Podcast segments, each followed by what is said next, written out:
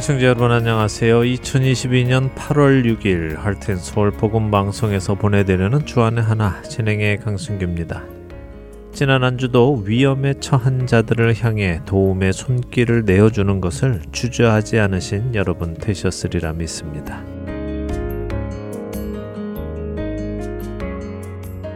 8월이 되었습니다. 절정에 달했던 올 여름도 여전히 덥기는 하지만 이제 곧 내려가기 시작하겠죠. 시간은 흐르며 예정된 일들은 흐르는 시간 속에서 어김없이 다가옵니다. 언젠가 다시 오실 예수님 역시 흐르는 시간 속에서 반드시 오실 것이며 또 그날은 하루하루 다가오고 있습니다. 그날을 준비하며 살아가는 우리가 되기를 바랍니다. 얼마 전 한국에서는 한 시민이 자신이 서러운 일을 당했다며 방송국에 제보를 했는데 그 내용이 여러 프로그램에까지 나오며 소개가 된 일이 있습니다. 아, 제보자는 광주의 한 아파트에 살고 있는 시민이었는데요. 자신이 살고 있는 아파트에는 지하 주차장이 있었습니다. 제보자는 자신의 차가 있기에 아파트 지하 주차장에 자신의 차를 주차해 놓았는데요. 그런데 어느 날 아침에 출근을 하려고 차문을 여는데 차문에 쪽지 하나가 꽂혀 있는 것을 보게 되었답니다. 무슨 쪽지일까 하며 접혀진 쪽지를 펴서 읽는 순간 제보자는 충격에 빠졌습니다. 쪽지에는 어떤 내용이 적혀 있었을까요? 첫 찬양 들으신 후에 말씀 나누도록 하겠습니다.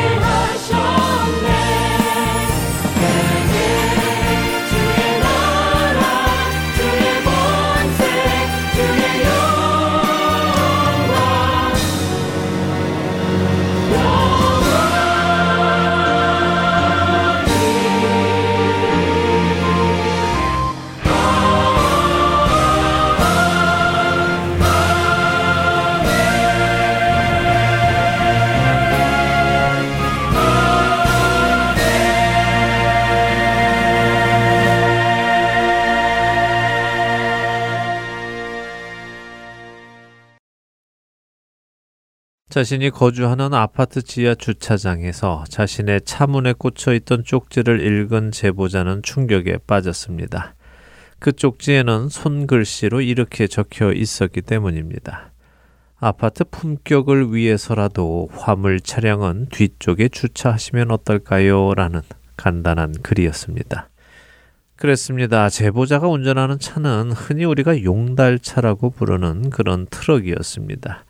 이 쪽지를 읽고 제보자는 서글퍼진 것이지요. 자신이 승용차가 아니라 용달차를 타고 다닌다고 무시당한 것이 서러워져서 방송국에 제보를 한 것입니다. 이 소식이 뉴스에 나오자 시민들은 저런 쪽지를 적는 사람은 품격을 논할 자격이 없다. 품격이 무엇인지 다시 배워야 할 사람이다. 쪽지를 쓴 사람이 이사를 가야지 쪽지를 받은 사람이 이사 가서는 안 된다는 등의 반응을 보이며 함께 공분했습니다. 남의 자동차에 이런 쪽지를 적어 놓은 사람은 과연 무슨 생각으로 그 쪽지를 적어 놓은 것일까요?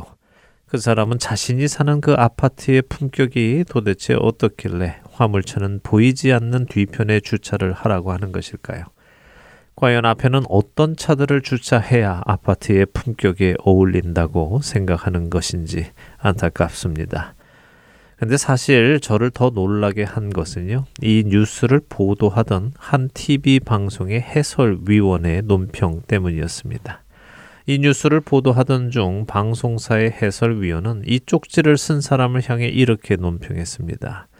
트럭이 중요한 것은 아니죠. 저 화물 트럭 주인이 차후에 대통령이 되실지, 국무총리가 되실지, 어떤 장관이 되실지 모르는 그런 상황 아닙니까?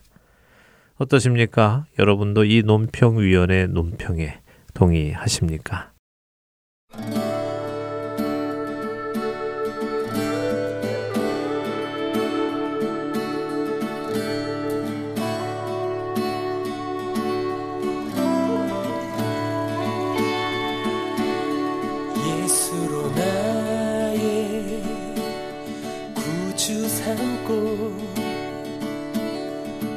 성령과 피로써 거듭나니 이 세상에서 내 영혼이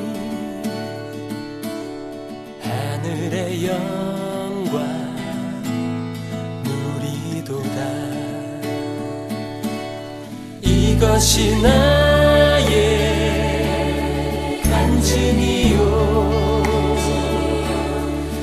이것이 나의 찬송일세. 나 사는 동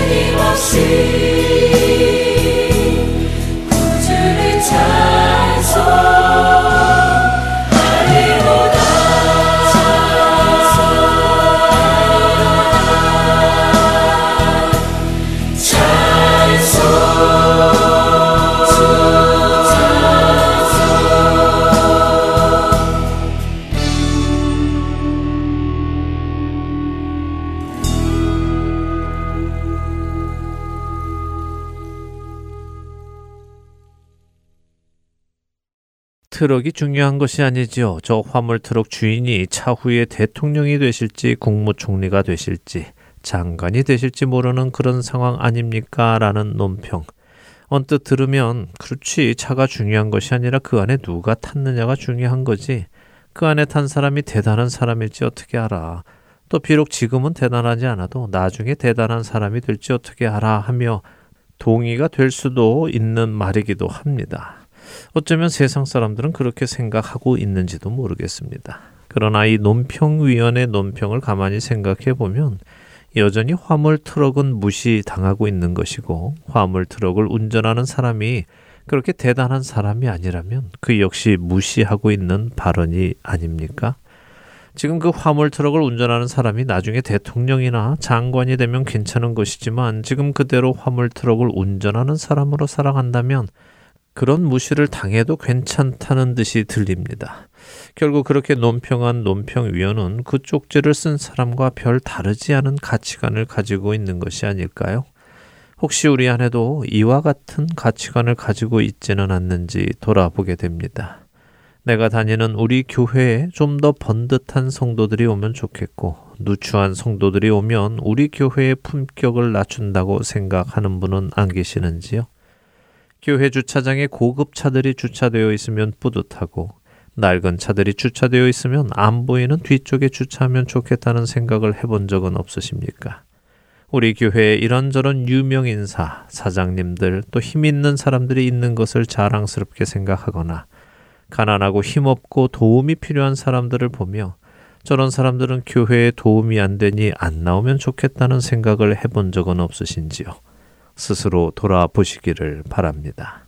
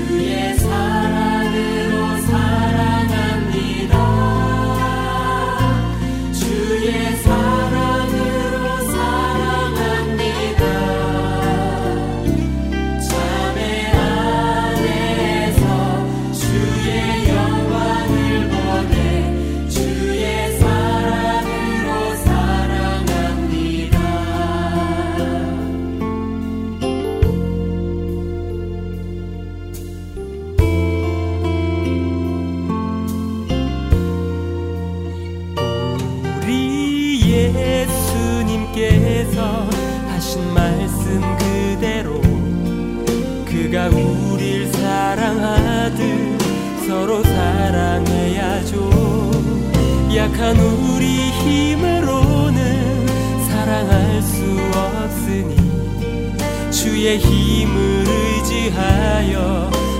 사랑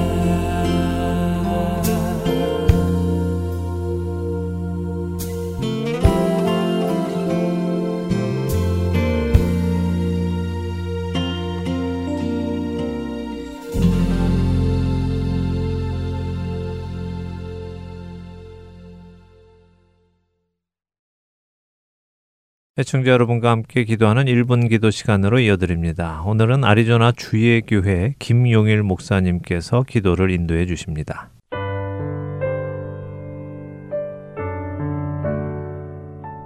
할텐 서울 1분 기도 시간입니다. 저는 애리조나 주의 교회 김용일 목사입니다.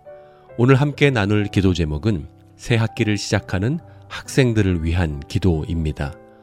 애리조나는 7월 중순에 여름방학이 끝나고요. 새로운 학년이 시작된 학교들이 꽤 있습니다. 아, 그리고 이어서 많은 학교들이 새로운 학년을 시작하면서 2022년, 2023년도에 학업이 시작됩니다. 가장 먼저는 선하시고 은혜로우신 우리 에베네셀 하나님 아버지께서 이곳까지 우리의 자녀들을 지켜주시고 인도해 주신 그래서 새로운 학년으로 진학할 수 있도록 허락해 주신 그 주님의 은혜에 감사드립니다. 이 세상은요, 날이 갈수록 악해져 가고 있습니다. 세상의 풍조는 성경의 가르침과 정반대로 흘러가고 있습니다. 우리의 자녀들이 다니는 학교도 예외는 아닙니다. 이러한 시대적 흐름 속에서 우리 자녀들이 세상의 풍조와 가치에 휩쓸려 가는 것이 아니라 다니엘처럼 진리를 굳게 붙잡고 믿음으로 설 수 있는 학생들이 되기를 바랍니다. 또한 새로운 학년에는 좋은 친구들, 그리고 좋은 선생님을 만나기를 바랍니다. 무엇보다도 주 안에서 믿음의 친구들을 만나서 함께 마음을 나누고 함께 기도해주는 그런 만남의 축복이 있기를 바랍니다. 여호와를 경외하는 것이 지혜의 근본이라고 말씀하신 것처럼 우리의 자녀들이 하나님을 경외하고 예배하고 그분과 동행함으로 하나님께서 주시는 하늘의 지혜로 살아갈 수 있는 우리의 자녀들이 되기를 바랍니다. 그래서 이 시간 네 가지 기도 제목을 놓고 함께 기도하기를 바랍니다. 첫 번째는 하나님, 날이 갈수록 악해져 가는 이 세상 속에서 우리의 자녀들이 세상의 가치가 아닌 성경적 가치로 살아가고 이번 학년에는 영적으로 더욱 성장하는 한 해가 될 수 있게 해달라고 함께 기도해 주시기 바랍니다. 두 번째는요, 하나님, 좋은 만남의 축복을 허락하여 주시옵소서. 또래 집단의 영향을 많이 받는 우리 자녀들이 좋은 친구들, 또 좋은 선생님을 만나서 선한 영향을 받고 더불어 믿음의 친구들도 허락해 주시기를 함께 기도해 주시기 바랍니다. 세 번째는요, 하나님, 주님을 경외하는 자녀들이 되어서 하나님께서 공급해 주신 하늘의 지혜와 총명함을 받는 자녀들이 되게 해달라고 기도해 주시기 바랍니다.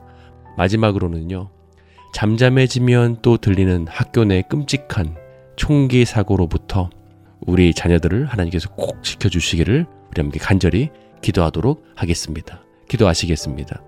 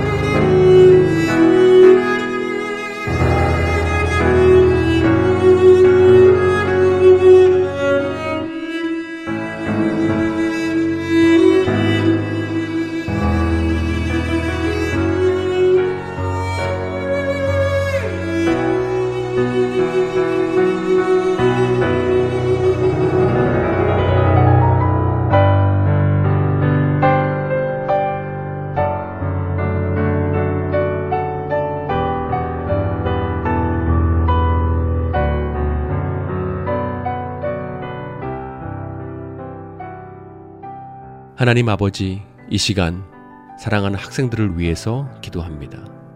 지금까지 우리의 자녀들을 지켜주시고 인도해 주셔서 이렇게 2022년, 2023년도에 학업을 새롭게 시작할 수 있도록 허락해 주셔서 감사합니다. 마지막 때를 살아가고 있는 이 시대에 우리의 자녀들이 세상의 풍조에 휩쓸리지 않게 지켜주시고 하나님의 말씀인 성경적 가치로 판단하고 살아갈 수 있는 우리 자녀들 될 수 있도록 인도하여 주시옵소서. 특별히 올해에는 우리 자녀들에게 축복의 만남을 허락하여 주시옵소서. 믿음의 친구들과 선생님을 만나서 학교에서 하나님의 통치를 받는 하나님의 나라가 시작되게 하여 주시옵소서. 우리 자녀들이 여호와를 경외함으로 하나님께서 공급해 주시는 하늘의 지혜와 총명함을 받는 자녀들이 되게 하여 주시옵소서. 최근에도 학교 내 총기 사고로 많은 부모님들이 큰 슬픔에 빠져 있습니다. 하나님, 주님의 손으로 우리 학생들 꼭 지켜주시고 인도하여 주시옵소서. 영적으로 성장해 가는 2022년, 2023년 학기가 되기를 소망하며 예수님의 이름으로 기도드립니다. 아멘.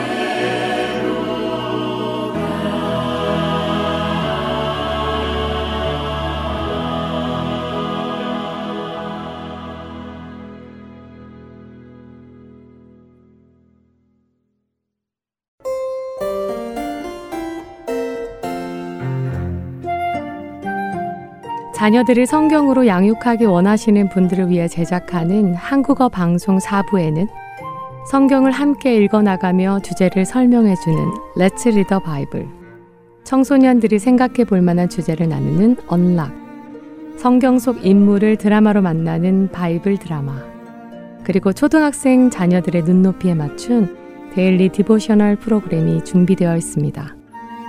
한국어 방송 4부는 mp3와 앱, 팟캐스트와 홈페이지, 그리고 카카오톡으로 방송을 청취하실 수 있습니다. 그리고 같은 내용이 영어로 주안의 하나 5부에서도 방송됩니다. Heart and Soul 복음 방송 4부와 5부를 통해 부모님들과 자녀들이 성경적 가정을 이루어 갈 수 있기를 소망합니다.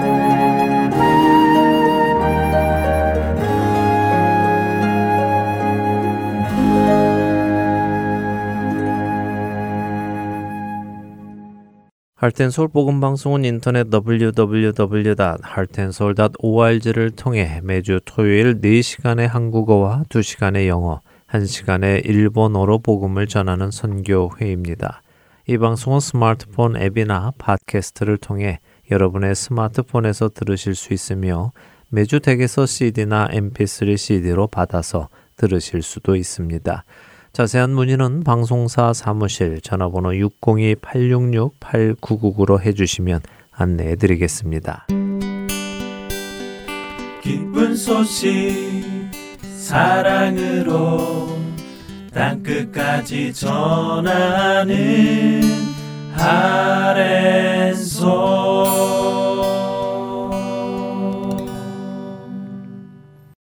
누가복음을 공부하는 시간입니다. 누가의 복음으로 이어드립니다.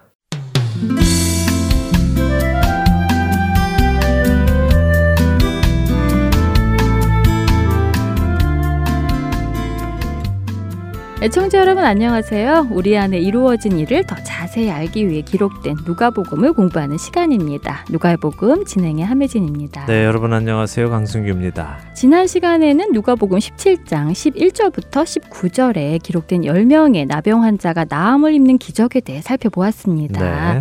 단순히 또 하나의 기적이 기록된 것이 아니라 공생의 시작에 온몸에 나병이 걸린 한 나병 환자를 고치심으로 제사장들에게 메시아의 나타나심을 알리신 예수님께 님께서 이제 공생의 마지막에 10명이나 되는 나병 환자를 고치시며 제사장들에게 다시 한번 부인할 수 없는 메시아의 오심을 확인시키시는 예수님의 모습을 보았습니다. 네, 그렇습니다. 이와 함께 10명의 나병 환자 중에 오직 한 명만 다시 돌아와서 하나님을 찬송하고 예수님께 감사하는 모습을 보이며 참된 믿음은 무엇인지 또 우리로 구원에 이르게 하는 믿음은 무엇인지도 살펴보았지요. 네, 맞아요. 10명의 나병 환자 모두는 예수님이 자신들의 나병을 고쳐 주실 수 있는 분이라는 믿음도 있었고 아직 병이 낫지 않았는데도 예수님께서 제사장들에게 가서 너희 몸을 보이라 이렇게 말씀하시니까 그 말씀을 믿고 제사장들을 향해 가는 믿음도 있었지만 그래서 병이 나음을 받았지만 예수님으로부터 사마리아 나병 환자처럼 내 믿음이 너를 구원하였느니라 하는 말씀은 듣지 못했어요. 네. 이를 통해서 구원에 이르는 믿음은 예수님이 그런 능력이 있는 분이시다. 예수님이 그렇게 해주실 것이다 하는 믿음이 아니라 그런 예수님께 감사하고 그분과 직접적인 관계에 들어가는 믿음이어야 한다는 것이었지요. 그렇습니다. 우리의 믿음은 어떤 믿음인지 예수님 통해서 얻는 유익한 일에만 관심이 있는 것인지 아니면 예수님 그분께 관심이 있는 것인지 점검해 보아야 한다고 말 말씀드렸습니다. 네. 자, 오늘은 그 후에 기록된 이야기를 좀 보도록 하겠는데요. 사실 이제부터 읽는 누가복음 17장 20 절부터의 내용은 신학적으로도 참 어려운 내용이고요. 정말 많은 해석과 이론이 나뉘는 그런 본문입니다.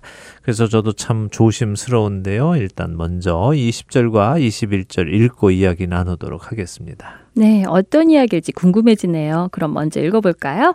누가복음 17장 20절과 21절입니다.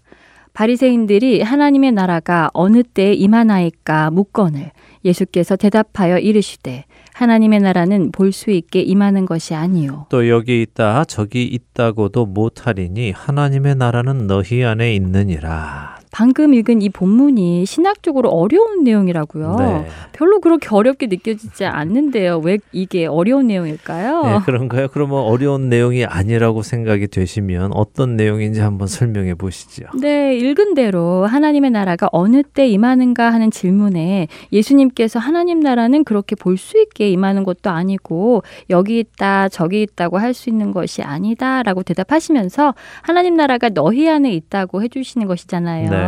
그러니까 눈에 보이게 실제적인 영토가 있는 그런 나라가 아니라 하나님의 통치가 우리 안에 이루어지는 것으로 임하신다 이런 의미라고 생각하는데요. 예, 아주 좋은 해석입니다. 뭐 그런 뉘앙스가 있지요. 그런데 여기 이 구절을 이렇게 두 구절만 읽으면요 그런 해석이 가능합니다만. 네. 우리가 유대인들의 문화를 알고 또 그들이 사용하는 단어가 가진 의미를 알고 이 구절을 다시 읽는다면 이것은 참 이해하기 음. 어려운 구절이 되는데요. 자, 설명을 드리겠습니다. 자, 눈치가 빠르신 분들은 아마 어, 뭔가 좀 이상하다 하고 느끼셨을 것입니다. 뭔가 하면요. 바리새인들이 예수님께 물었습니다. 바리새인들은 예수님과 대립 관계에 있는 사람들이죠. 그렇죠. 예수님을 죽이려고 하는 사람들이죠. 그렇습니다. 그런데 그 이야기는 조금 후에 하기로 하고요. 먼저 이것부터 한번 보세요. 이 바리새인들이 하나님의 나라가 어느 때에 임하나이까라고 물었습니다. 자, 그들이 알고자 하는 것은 무엇입니까? 하나님의 나라가 임하는 때를 알고자 하는 것이죠. 네. 아, 그러니까 그렇네요. 정말 이상하네요. 지금 이 바리새인들이 어느 때, 그러니까 언제 하나님의 나라가 임하느냐 하고 예수님께 물어보았는데 예수님은 어느 때에 임한다. 그런 답을 주신 것이 아니라 볼 수 있는 것이 아니다라고 대답을 하시네요. 네. 정말 이상하네요. 동문서답 같은데요. 네, 맞습니다. 동문서답 같지요. 네. 그래서 어려운 것입니다. 자, 그런데 우리가 생각할 것이 있습니다. 이들이 말하는 하나님의 나라란 무엇 것인가 하는 것입니다. 하나님의 나라요. 네. 그러게요. 하나님의 나라가 무엇을 의미하는 것인지요? 예, 유대인들이 말하는 하나님의 나라는 대부분 천년 왕국을 의미합니다. 천년 왕국이요. 네. 메시아가 온 세상을 다스린다는 그 나라 말씀이군요. 예, 천년 왕국에 관해서는 제가 함께 읽는 계시록이라는 프로그램을 할 때 여러 번에 걸쳐서 자세하게 나누었습니다. 사실 천년 왕국에 대해서 우리 기독교인들은 그리 잘 알지를 못합니다. 음. 더군다나 눈에 보이는 그런 천년 왕국은 없고 이것은 상징적인 의미다라고 해석하는 신학자들이 많이 있기 때문에 더욱이 큰 관심을 두지 않는 것이 현실입니다. 자, 그럼 천년 왕국은 무엇인가 먼저 짚고 넘어가지요. 요한계시록 20장 1절에서 5절을 읽어 볼까요? 요한계시록이요. 네, 요한계시록 20장 1절부터 읽습니다. 또 내가 봄에 천사가 무적행의 열쇠와 큰 쇠사슬을 그의 손에 가지고 하늘로부터 내려와서 용을 잡으니 곧 옛 뱀이요 마귀요 사탄이라 잡아서 천년 동안 결박하여 무적행에 던져 넣어 잠그고 그 위에 임봉하여 천년이 차도록 다시는 망국을 미혹하지 못하게 하였는데 그 후에는 반드시 잠깐 노일이라. 또 내가 보좌들을 보니 거기에 앉은 자들이 있어 심판하는 권세를 받았더라. 또 내가 보니 예수를 증언함과 하나님의 말씀 때문에 목배임을 당한 자들의 영혼들과 또 짐승과 그의 우상에게 경배하지 아니하고 그들의 이마와 손에 그의 표를 받지 아니한 자들이 살아서 그리스도와 더불어 천년 동안 왕 노릇하니 그 나머지 죽은 자들은 그 천년이 차기까지 살지 못하더라. 이는 첫째 부활이라. 어, 천년이라는 세월 동안 순교자들과 성도들이 예수님과 함께 왕노릇한다고 하시네요. 네. 이것이 바로 천년 왕국인가요? 예, 이것이 천년 왕국이라는 표현의 근거가 되는 구절인데요. 자, 요한계시록의 이 말씀 보니까 천사가 사탄 마귀를 결박해서 천년 동안 무적행에 던져 넣지요. 네. 그렇지만 그 무적행은 영원한 심판을 받는 불못은 아닙니다. 천년이라는 시간 동안 잠시 가두어 놓는 곳이지요. 그렇게 사탄 마귀가 가두어져 있는 동안은 세상에 나와서 사람들을 미혹하지 못한다고 하십니다. 이처럼 사탄 마귀가 사람들을 미혹하지 못하는 그 천년 동안 예수 그리스도와 그의 성도들은 왕 노릇 한다라고 기록이 되어 있는데요. 네. 왕 노릇 한다는 것은 표현이 좋지 않습니다. 왕으로 다스린다, 왕의 역할을 감당한다 이런 의미로 받아들이시기 바랍니다. 네. 자, 그런데 이 개념이 이해되거나 받아들이기에 쉽지 않습니다. 왜냐하면 요한계시록에 의하면 이 장면은 아직 이 땅에는 한 번도 죽지 않은 사람들이 아직 살아 있고 그렇게 한 번도 죽지 않은 사람들을 예수 그리스도께서 한 번 죽었다가 부활한 그리스도인들과 함께 다스린다고 하시기 때문이죠. 그래서 사람들이 이해를 못하는 것입니다. 죽었다가 부활한 그리스도인들이 예수님과 함께 아직 죽지 않은 사람들을 다스린다고요. 네. 어, 정말 받아들이기 쉽지 않은데요. 이 세상에 그러면 죽었다 살아난 사람들과 한 번도 죽어보지 못한 사람들이 산다는 것이잖아요. 네. 그런 일이 있을 것이라는 상상이 쉽게 되지 않네요. 네, 그냥 갑자기 그런 생각을 하려면 쉽게 되지 않지요. 네. 그렇다고 지금 여기서 다시 요한계시록 강해를 해드릴 수는 없지요. 예, 요한계시록 강해는 1년 52주에 걸쳐서요. 함께 읽는 계시록이라는 프로그램 통해서 해드렸으니 그 방송을 통해 차근차근 다시 정리해 보시면 좋겠습니다. 네. 스마트폰 앱 사용하시는 분들은 프로그램별 듣기를 선택하시고 거기서 함께 읽는 게시록을 선택하시면 들으실 수 있고요. MP3 CD 필요하신 분들은 연락 주시면 보내드리도록 하겠습니다. 자, 다시 본론으로 돌아와서 설명을 드리죠. 말씀드린 대로 이렇게 요한계시록에 기록된 천년 왕국, 그 천년 왕국은 실제로 있는 것이 아니라 상징적인 것이다라고 생각하는 신학자들이 많이 있습니다. 오리겐이나 성 어거스틴, 그리고 요한 칼빈 같은 사람들이 이 천년 왕국은 그냥 상징이다라고 해석을 했지요.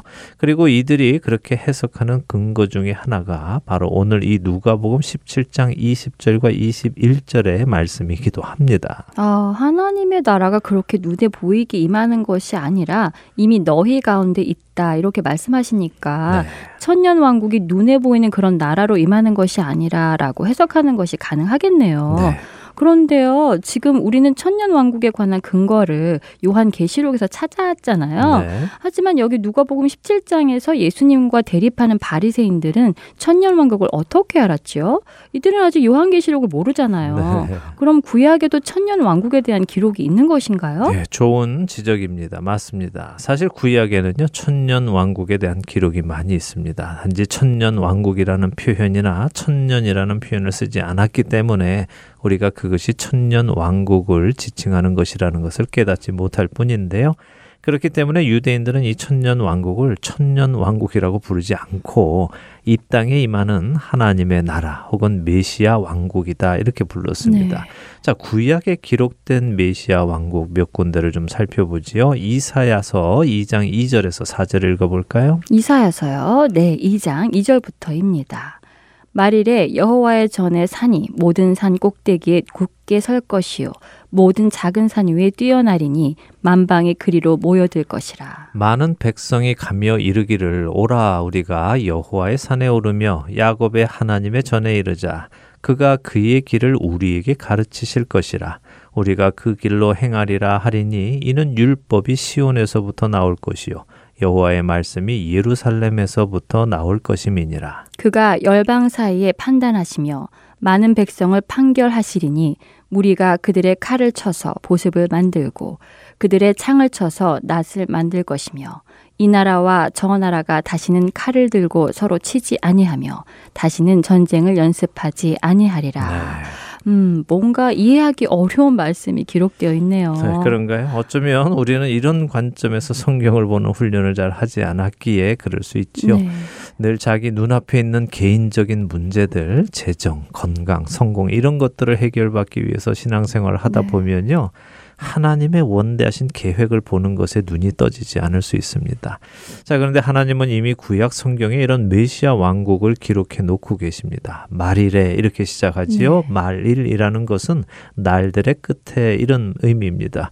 그러니까 세상의 끝에 가면 여호와의 전에 산, 다시 말해서 하나님의 성전이 있는 산에 만방 곧 세상의 모든 곳에서 사람들이 올라오며 우리가 여호와의 산에 오르며 야곱의 하나님의 전에 이르자 이렇게 말한다는 것입니다. 네. 야곱의 하나님은 곧 이스라엘의 하나님이시죠. 그러니까 다른 민족들이 야곱의 족속의 하나님의 전에 올라온다 하는 것입니다. 왜요? 하나님께서 하나님의 길을 그들에게 가르치실 것이고 자신들은 그 길로 행할 것이기에 그렇다고 하시네요. 네, 그렇습니다. 그리고 그렇게 다스리실 때에는 하나님께서 친히 열방 사이 그러니까 각 나라 사이를 판단하시고 판결하실 것이기에 나라들끼리는 전쟁을 할 이유가 없다고 하십니다. 자, 그런데 이것이 천국의 모습일까요? 글쎄요. 천국의 모습이라고 하기에는 무언가 좀 안 맞네요. 아직까지 만방, 열방 이런 표현이 있는 것을 보면 각 나라가 있는 것 같고 그들이 여호와의 전에 오른다는 것도 그렇고 천국하고는 좀 거리가 있는데요. 네, 그렇죠. 자, 그러면 이번에는 이 구절은 어떨까요? 이사야서 65장 17절에서 25절 좀 길지만 함께 읽어 볼까요? 이사야서 65장으로 갑니다. 17절부터 읽습니다. 보라, 내가 새 하늘과 새 땅을 창조하나니 이전 것은 기억되거나 마음에 생각나지 아니할 것이라. 너희는 내가 창조하는 것으로 말미암아 영원히 기뻐하며 즐거워할지니라. 보라, 내가 예루살렘을 즐거운 성으로 창조하며 그 백성을 기쁨으로 삼고 내가 예루살렘을 즐거워하며 나의 백성을 기뻐하리니 우는 소리와 부르짖는 소리가 그 가운데에서 다시는 들리지 아니할 것이며 거기는 날 수가 많지 못하여 죽는 어린 이와 수한이 차지 못한 노인이 다시는 없을 것이라. 곧 백세에 죽는 자를 젊은이라 하겠고 백세가 못 되어 죽는 자는 저주받은 자이리라. 그들이 가옥을 건축하고 그 안에 살겠고 포도나무를 심고 열매를 먹을 것이며 그들이 건축한 데에 타인이 살지 아니할 것이며 그들이 심은 것을 타인이 먹지 아니하리니 이는 내 백성의 수한이 나무의 수한과 같겠고 내가 택한 자가 그 손으로 일한 것을 길이 누릴 것이며 그들의 수고가 헛되지 않겠고 그들이 생산한 것이 재난을 당하지 아니하리니 그들은 여호와의 복된 자의 자손이요 그들의 후손도 그들과 같을 것임이라. 그들이 부르기 전에 내가 응답하겠고 그들이 말을 마치기 전에 내가 들을 것이며 이리와 어린 양이 함께 먹을 것이며 사자가 소처럼 짚을 먹을 것이며 뱀은 흙을 양식으로 삼을 것이니 나의 성산에서는 해함도 없겠고 상함도 없으리라 여호와께서 말씀하시니라. 네. 아, 이 유명한 구절이 천년 왕국에 관한 구절이었군요. 그렇습니다. 새 하늘과 새 땅을 창조하십니다. 자, 이곳은 천국과 비슷한데 그런데 또 천국은 아닙니다. 왜 그럴까요? 그러게요. 천국과 비슷하게 우는 소리와 부르짖는 소리가 없기는 한데 백세에 죽는 자나 백세 가 못 되어 죽는 자가 있기도 한다는 의미로 들리니까 죽음이 있다면 천국은 또 아닐 것 같네요. 네, 맞습니다. 성경에 기록된 천년 왕국의 모습은요, 천국과 비슷하지만 아직 천국은 아닙니다. 여전히 죽음은 있습니다. 아직 사망이 불못에 던져지지 않았기 때문이지요. 요한계시록 20장 14절에 가면 사망과 음부가 불못에 던져집니다. 그 후로는 사망이 다시는 없지요. 그러나 그 전까지는 사망이 있습니다. 자, 오늘은 천년 왕국에 관한 이야기를 나누는 것이 아니니까 천년 왕국, 곧 메시아 왕국의 이야기는 여기까지만 하지요. 네. 중요한 것은 이러한 개념이 구약 성경에 있기 때문에 지금 누가복음 17장에서 예수님께 하나님의 나라가 어느 때에 임합니까? 라고 묻는 바리새인들의 질문은 바로 이 메시아 왕국이 언제 오느냐 하고 묻는 것임을 이해해야 하는 음, 것입니다. 네. 특별히 이들 유대인들은 메시아께서 오셔서 자신들을 억압하는 로마를 힘으로 제압하고 이렇게 자신들이 메시아와 함께 온 세상을 다스릴 것이라고 생각하고 있는 것입니다.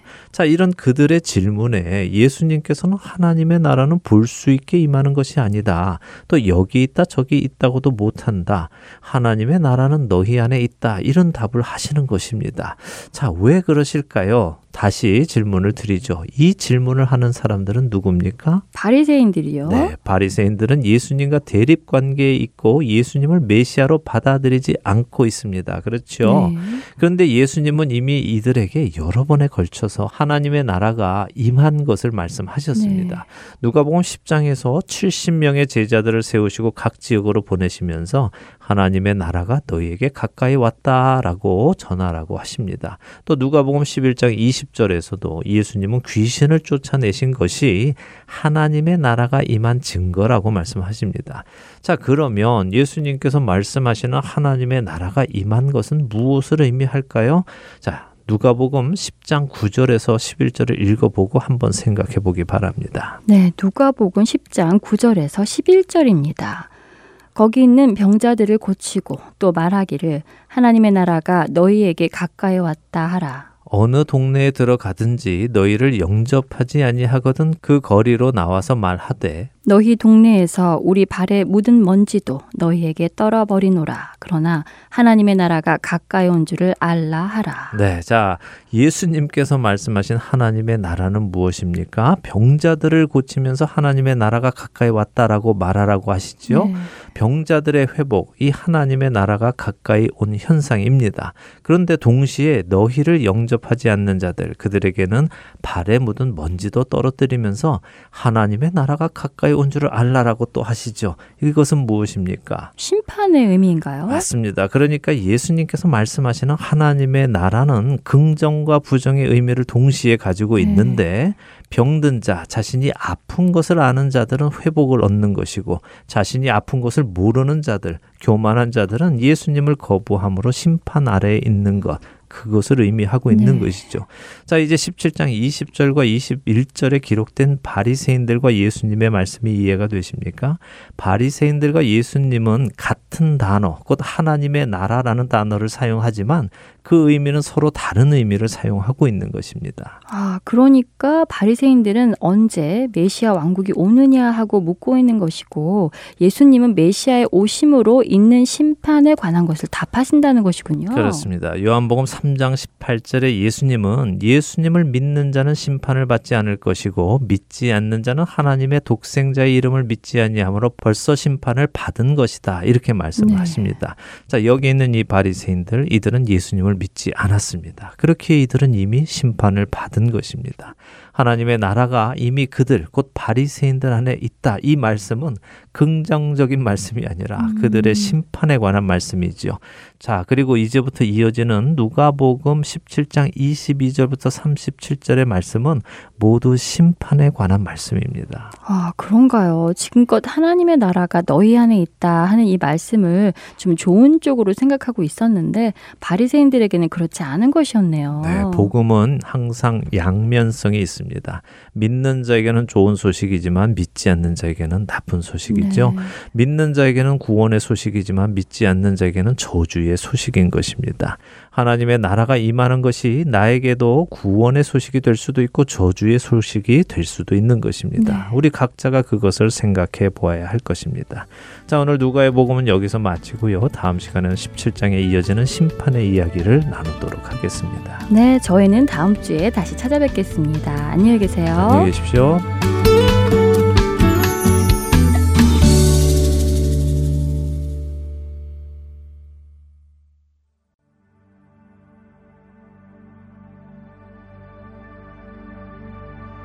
예수님은 누구신가? 우는 자의 위로와 없는 자의 풍성이며 전한 자의 높음과 잡힌 자의 노임되고 우리 기쁨 대신에 죽은 자의 부활되고 우리 생 대신에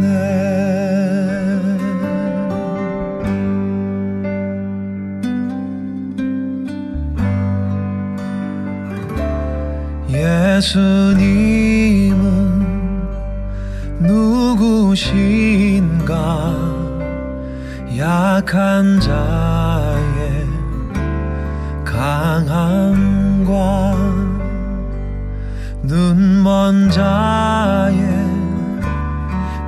빛이시며 병든 자의 고침과 만국인의 구주시며 모든 왕의 왕이요. 심판하신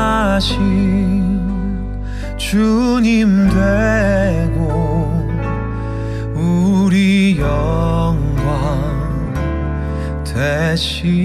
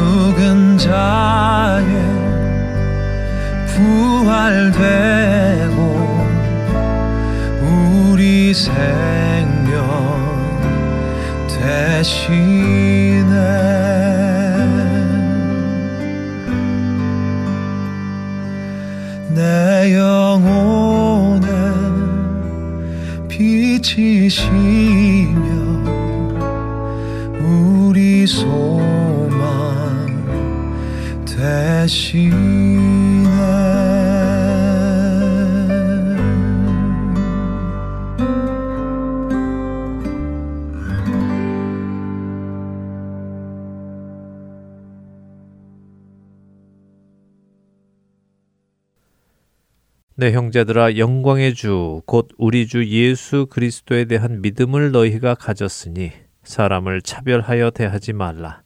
만일 너희 회당에 금 가락지를 끼고 아름다운 옷을 입은 사람이 들어오고 또 남루한 옷을 입은 가난한 사람이 들어올 때에 너희가 아름다운 옷을 입은 자를 눈여겨 보고 말하되 여기 좋은 자리에 앉으소서 하고 또 가난한 자에게 말하되 너는 거기 서 있든지 내 발등상 아래에 앉으라 하면 너희끼리 서로 차별하며 악한 생각으로 판단하는 자가 되는 것이 아니냐. 야고보서 2장 1절에서 4절의 말씀입니다. 성경은 우리가 예수 그리스도에 대한 믿음을 가진 자라면 사람을 차별하여 대하지 말라고 하십니다. 사람을 차별하여 대한다 하는 이 말의 원어적인 의미는 얼굴을 보고 선택하지 말라 하는 의미입니다. 다시 말해 외모를 보고 선택하지 말라는 말이죠. 겉으로 보고 사람을 판단하고 평가하지 말라는 말씀입니다. 하나님은 우리를 외모로 판단하지 않으십니다. 나의 위치와 능력, 나의 부와 명예, 이런 것들로 나를 평가하지 않으시고 내 마음의 중심을 보시는 분이시죠. 그 하나님의 자녀가 되었다면 우리 역시 그분의 성품을 따라 눈에 보이는 것들로 사람을 판단하는 것이 아니라 그들의 마음의 중심을 보고 판단하는 사람이 되어야 할 것입니다. 우리가 살고 있는 이 세상은 힘의 논리가 작용합니다. 힘이 있는 사람은 위에 서고 힘이 없는 사람은 아래에 눌리지요. 그 힘이라는 것이 돈이 될 수도 있고 능력이 될 수도 있고 지위가 될 수도 있고 학식과 출신 배경이 될 수도 있습니다. 돈이 없다고 무시하고 지위가 없다고 무시하고 배우지 못했다고 무시하며 또 반대로 돈이 많다고 그 앞에서 굽신거리고 지위가 있다고 설설 기고 배운 사람이라고 그 앞에서 쪼그라들고 하는 모든 모습은 힘의 논리 아래에 스스로를 내어주고 사는 사람들의 모습입니다. 야고보서는 이렇게 부한 사람 또 힘 있는 사람 앞에 굽신거리며 여기 좋은 자리에 앉으세요 하며 아부하며 가난한 사람 또 힘없는 사람에게는 고자세로 거기 서 있든지 내 발 밑으로 들어오든지 해라 하며 업신 여기는 사람은 악을 행하는 것이며 죄를 짓는 사람이라고 말씀하십니다. 사실 이 야고보서의 첫 번째 수신자는 흩어져 있는 유대인 그리스도인들이었습니다. 유대인이면서도 예수님을 메시아로 믿는 사람들이었지요.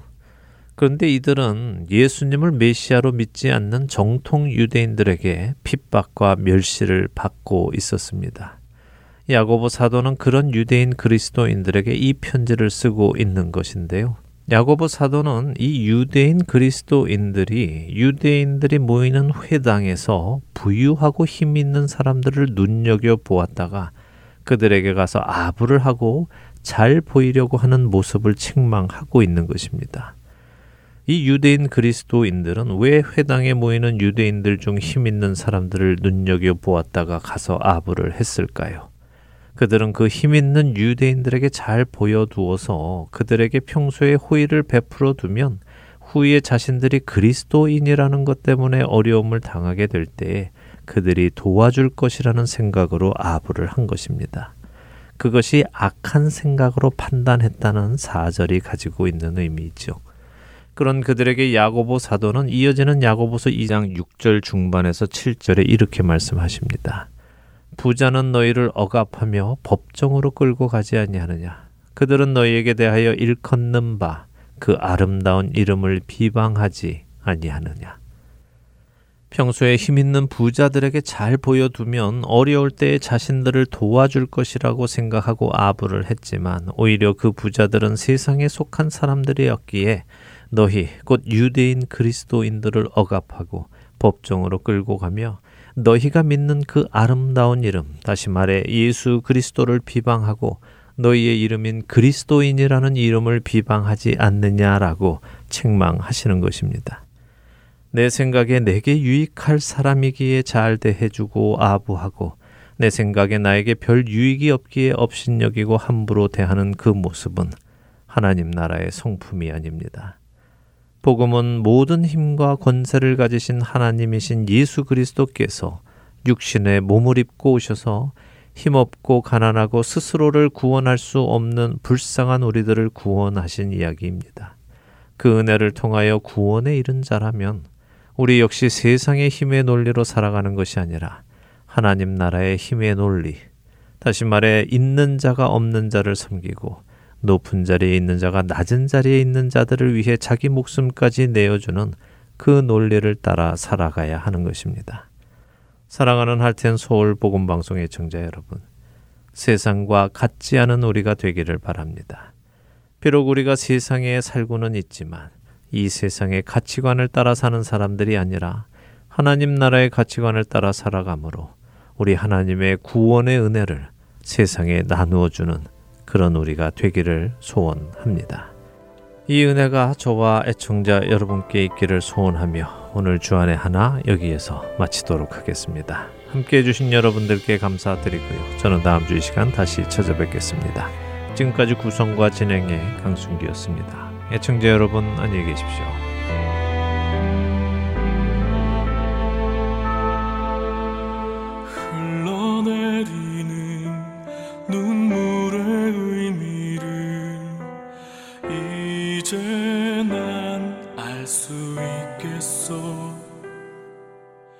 죽어가는 영혼 바라보시는 아버지의 마음. 이제 더 이상 바라볼 수 없어 그들에게 나 달려가겠소. 영원한 생명 그